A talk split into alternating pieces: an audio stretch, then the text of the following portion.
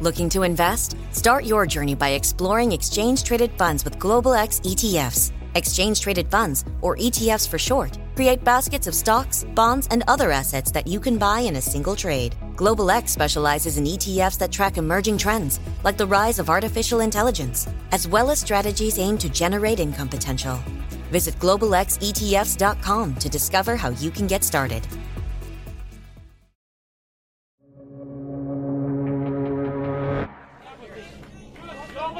On a cold morning in Chicago two weeks ago, a large crowd gathered outside the home of Rod Blagojevich, the former governor of Illinois, where he addressed the public for the first time in eight years. Blagojevich had been serving time in federal prison on corruption charges, and President Trump had just commuted his sentence. Blagojevich was suddenly free. He needs you all to step back just a little bit, just a little bit. Our colleague Jess Bravin has been following the case and he was watching the conference live on TV. This press conference in front of uh, Rod Blagojevich's uh, house it was supposed to start at 11 a.m. And uh, it was about a half hour late in starting. And when he came out, he said he cut himself shaving. Uh, it's been a long time since I've shaved with a normal razor, and uh, it takes a little practice. I'm sorry about that. I got to keep dabbing the blood. And he looked a little different than he had when he entered prison. His hair had gone white, but he still had all of it, and he was very upbeat. so at the beginning of his press conference, he naturally thanks a few people. First off, President Trump, of course, who signed the papers to get him out of prison, uh, and his family. And then he introduces the mystery man, this young man, Mark Vargas. I want to thank this mystery man, a young man who he's the kind of guy who can get you out of prison if you find yourself stuck there. And I'm really grateful to his efforts. Today on the show, how the mystery man Mark Vargas helped convince President Trump to let Blagojevich out of prison. Welcome to The Journal, our show about money, business, and power. I'm Kate Linebaugh. And I'm Ryan Knutson. It's Monday, March 2nd.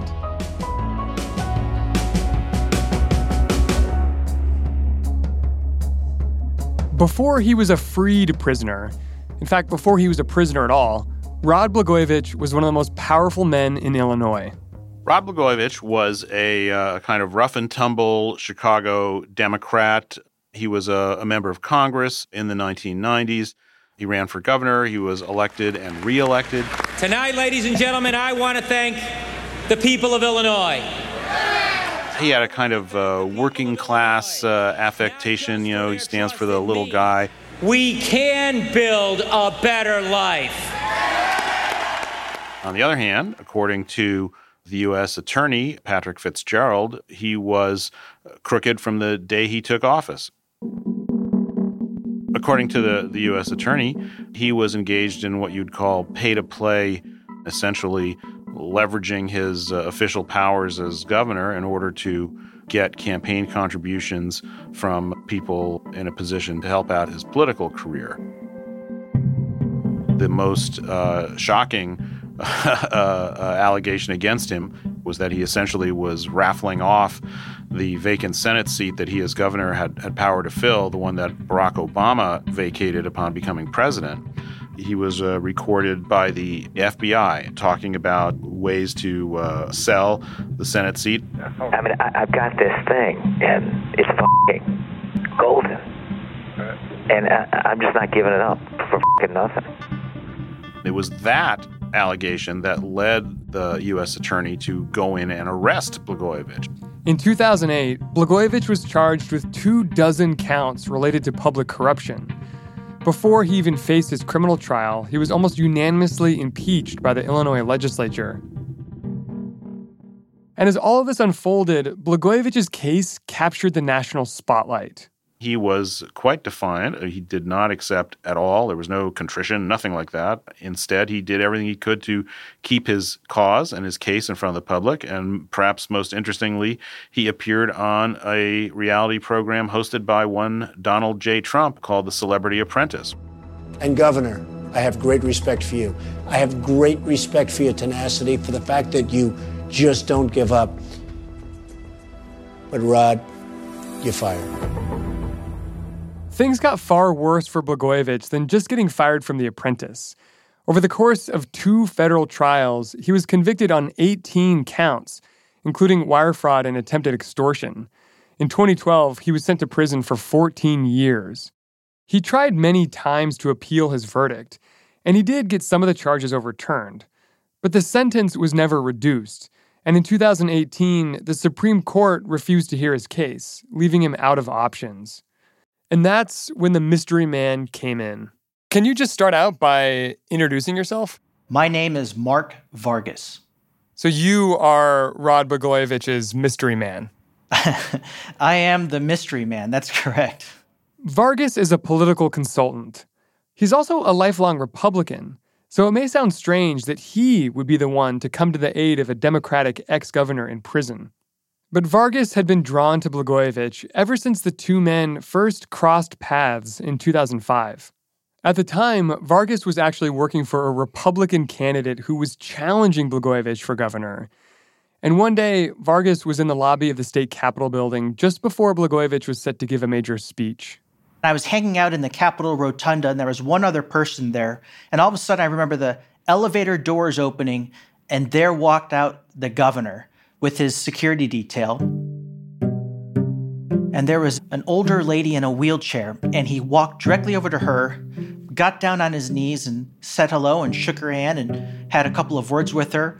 Then he got up, dusted off his suit, and I was kind of standing in the corner, and I caught his attention, and he looks over at me and kind of gives me this silent nod and acknowledges that I was there. And then he turns around and walks with his security detail into the House chamber. What did you think of him in that moment? He was charismatic. I first noticed, you know, his big dark hair, and I thought he had this really great dark pinstripe suit, but it was clear that he was charismatic. And so it was, I was actually really excited to get a glimpse of him in person. From there, Vargas went on to build a political career of his own. He worked for some Illinois GOP campaigns, unsuccessfully ran for the House of Representatives, and worked on economic development for the Department of Defense in Iraq. He says that along the way, he mostly forgot about Blagojevich. Until one day in 2018, when the Supreme Court denied Blagojevich's final appeal and Vargas turned on the TV. I saw Patty Blagojevich appear on Tucker Carlson's show on Fox News Channel, and she made an appeal to the president. And I just thought in my gut, a 14 year sentence was just outrageous. And I could see the pain in her face. And I had looked at articles and I could see the pain on their daughters' faces. Uh, and I just felt compelled to help them. And I didn't, I, I wasn't going to charge them. I just wanted to help right a wrong. And I thought his sentence was wrong. So I, I reached out to Patty on LinkedIn. He sends her a message over LinkedIn which is uh, maybe one of the most consequential actions that's ever taken place over LinkedIn. I don't know, uh, but but he, he, he sends her a message. Sorry about you know Rod's case, and he introduced himself. Said he had some ideas on how to help uh, Rod Blagojevich's case. And uh, I mean, what do you say? Even though she'd never met Vargas before, Patty Blagojevich accepted his help. Rod Blagojevich had served six years out of his 14 year sentence.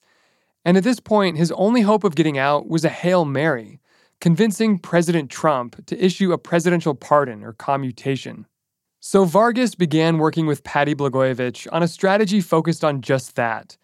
The first phase was a media campaign. It started with an op ed written by Vargas and published in a conservative DC publication. The piece made an argument that Vargas thought would especially resonate with the president. The headline in the Washington Examiner was How Robert Mueller and James Comey's best friend sent Rod Blagojevich to prison. Mark Vargas very carefully drew a connection that he thought would be important, which is that some of the names involved in the Blagojevich case also were names that President Trump was familiar with. It's almost as if it was written for an audience of one, because President Trump was very concerned about Robert Mueller's work as special counsel investigating Russian interference in the uh, 2016 election at the time. And of course, President Trump was no fan of James Comey, the FBI director who he had fired. In the op ed, Vargas noted that Robert Mueller was the director of the FBI when Blagojevich was arrested in 2008. And the guy who was the lead prosecutor on the case, whose name is Patrick Fitzgerald, later went on to become James Comey's personal attorney. That sort of connection, that kind of, you know, there's an implication that somehow Mueller and Comey are up to no good. It's very hard to imagine the circumstances in which that could be true. There's no suggestion that James Comey had anything to do with Rod Blagojevich's uh, prosecution. On the other hand, it is a portrayal that certainly appeals to some admirers of the president and that the president himself has floated suspicions about. And that was completely intentional. The op ed also made the case that the 14 year sentence was too harsh and that other politicians had received lesser sentences for what seemed like worse crimes. There was one other thing that Vargas put in his op ed a link to a tweet from Fox anchor Laura Ingraham about how prosecutors were overzealous in their investigation of Trump. So before Vargas's op-ed was published, he noticed that Laura Ingraham was tweeting criticism of the FBI raid on Michael Cohen, President Trump's former attorney.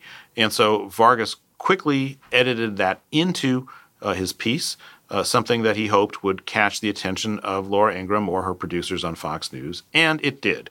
Could history be repeating itself with raids and overzealous prosecutors seeking fame and glory? Later that week, Fox News invited Patty Blagojevich onto the Ingraham Angle, a show that the president is known to watch. And what was she saying when she was on TV? Well, Patty Blagojevich understood that President Trump was the only person in the world who could help her husband at this point. There were no more appeals. Only the president, who has the power of clemency, could get him out of prison. So she was pretty much repeating the lines in the op ed. It's almost like Yogi Berra says it's deja vu all over again. You know, 10 years ago, these same people, Comey, Fitzgerald, Mueller, um, used these out of control prosecutors and FBI agents came after my husband with their unchecked power. So, very, very quickly, Mark Vargas had taken this sort of lost cause of Rod Blagojevich and made it an issue that conservatives in Washington were talking about, both those who read the Washington Examiner and those who watch Fox News. But as the weeks wore on, it became clear that they needed something new to keep Rod Blagojevich's name in the news. So they turned to Rod himself. Vargas believes that Rod Blagojevich now has to take some kind of bold step in order to continue the momentum and get more attention for his case. And so he comes up with this idea of having Blagojevich make a dramatic point in an op ed saying that politicians should stop trying to raise funds because if they keep trying to fundraise, they'll end up in prison just like me. Uh, trying to essentially argue to the public that uh, all he did was routine political fundraising, and these overzealous prosecutors had turned that into a crime. They'd criminalized everyday, ordinary politics. Vargas landed that op ed in the opinion section of the Wall Street Journal, which, as a reminder, is editorially separate from this podcast and the rest of the Wall Street Journal newsroom. And then, just three days after that op ed, there was a major breakthrough. President Trump comments to reporters aboard Air Force One that he is thinking about clemency for Rod Blagojevich. Uh, and uh, Mark Vargas and Patty Blagojevich are incredibly excited about this. And then the, the issue gets like knocked off the agenda for an indefinite period. And it wouldn't easily get back on the president's agenda. In the weeks that followed, President Trump started hearing from Republican politicians in Illinois who expressed strong opposition to the idea of clemency for Blagojevich. Vargas knew he'd have to do something more than just media appearances. Coming up, Mark Vargas reaches into Trump's inner circle to make a case for Rod Blagojevich's freedom.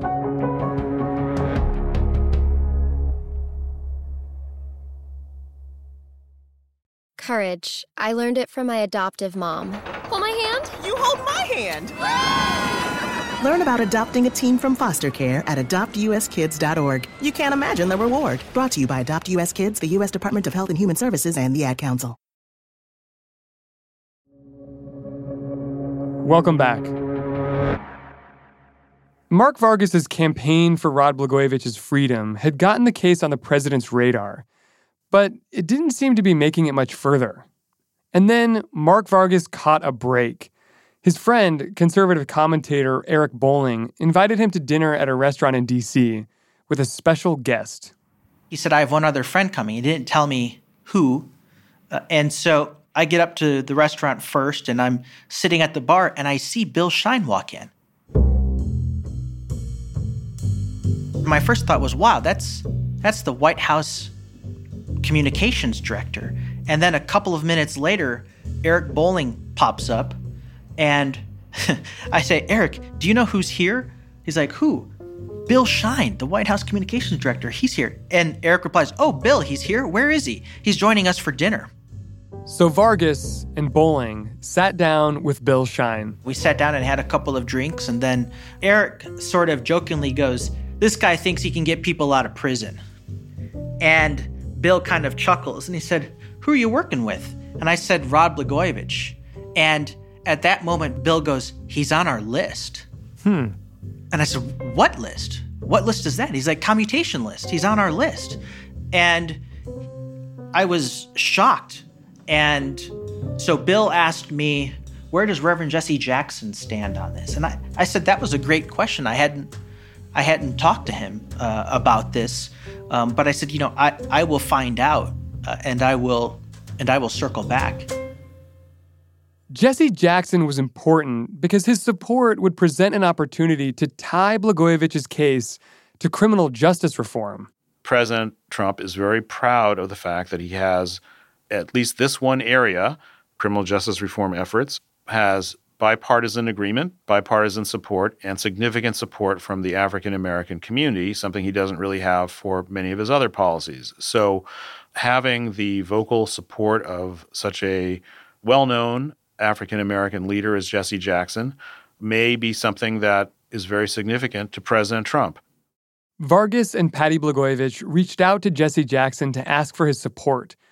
Turned out, Jackson was willing to help. He had known Rod Blagojevich for years through the Illinois political scene. The two men had even gone on a diplomatic mission together in the 1990s to help bring home captured U.S. soldiers. So, after hearing about the clemency effort, Jackson called the White House and wrote a letter saying Blagojevich's 14 year sentence was too harsh. He even spoke about it publicly. We want Blagojevich home with his family. What I've heard from multiple sources is that Jesse Jackson's embrace of the Blagojevich cause was very important to the outcome of this case. Jackson's name was added to a growing list of people offering their support for Blagojevich's clemency, including Al Sharpton and Rudy Giuliani. And finally, about two weeks ago, President Trump gave Patty Blagojevich a call. Patty Blagojevich said that uh, she got a phone call from the White House about 10:15 in the morning, Chicago time. It was the president saying, "I just signed the, the paperwork, and Rod's going to be coming home." Yes, uh, we have commuted the sentence of Rod Blagojevich. He served eight years in jail. It's a long time, and uh, I watched his wife on television. Uh, I don't know him very well. I met him a couple of times. He was on for a short while on The Apprentice years ago. And he also had said publicly he thought it was unfair what was done to Blagojevich by these these prosecutors. It was a prosecution by the same people, Comey, Fitzpatrick, the same group. Federal prosecutors who worked on the Blagojevich case issued a, a, statement about it, standing by the charges they brought against him, noting that uh, they had proven it to a jury and saying that crooked politicians are uh, a blight on the country and prosecutors should charge them and, and send them to jail whenever the evidence justifies it. When Vargas heard the news, he got on a plane to Denver to pick up Rod Blagojevich from federal prison. All this time, the two men had only been communicating over email, so this would actually be their first real meeting. And I look, and there's Rod pushing his the push cart with all of his boxes, and he looks over at me. He goes, "Mark," and I said, "Rod." You know, it was just so funny. He's like, "It's nice to meet you," and I handed him his clothes on his hangers, and I said, "Get dressed. We're going home." And it was just a very surreal moment. In fact, I have a photo on my phone, the very first picture that we took together, like 10 seconds after he got into the car. I said, Rod, let's document this. Let's take this very first photo. And we did. And it's something that I'll treasure forever. For Mark Vargas, this was a moment of celebration after nearly two years of hard work. And, and you weren't paid for any of this work, even as you were spending your own money on things like flying and I, I imagine other things? That's correct. No. You don't expect to be paid? I do not know. And I don't want to be paid for this because I didn't do this because I wanted fame or money. I didn't, all I, I wanted to do something right because in my gut, I knew this was the right thing to do. Do you think that you will gain anything personally from this? You know, I haven't a lot of people ask me that and I haven't I haven't really thought about that. You know, what's important to me is to have a voice. That's what's the most important thing. While clemency was a major victory for Blagojevich and his supporters, it also attracted criticism from people who felt that a governor convicted of this type of political corruption didn't deserve special treatment. But ultimately, when it comes to clemency, it's the president's opinion that matters. The clemency process is something that was designed at the outset as similar to a, almost a, a, royal power. It's not reviewable by a court. There's no way it can be limited by the Congress. It is a pure power that belongs to the president to exercise as he or, or someday she sees fit. It's similar to what a king might have had. It's a power of mercy. If the clemency process is about cases of mercy, what does it then say about President Trump and this White House's priorities that they chose to bestow this mercy on Rod Blagojevich? Well, one class of individuals that President Trump feels has been unfairly targeted by uh, prosecutors is politicians or people involved in politics. So he has a sympathy for people in that situation. He's using this power as a very personal power that belongs to him People close to the president have told me that he greatly values this power for that very reason, that he can use it without having to worry about Congress or the courts. It's his alone.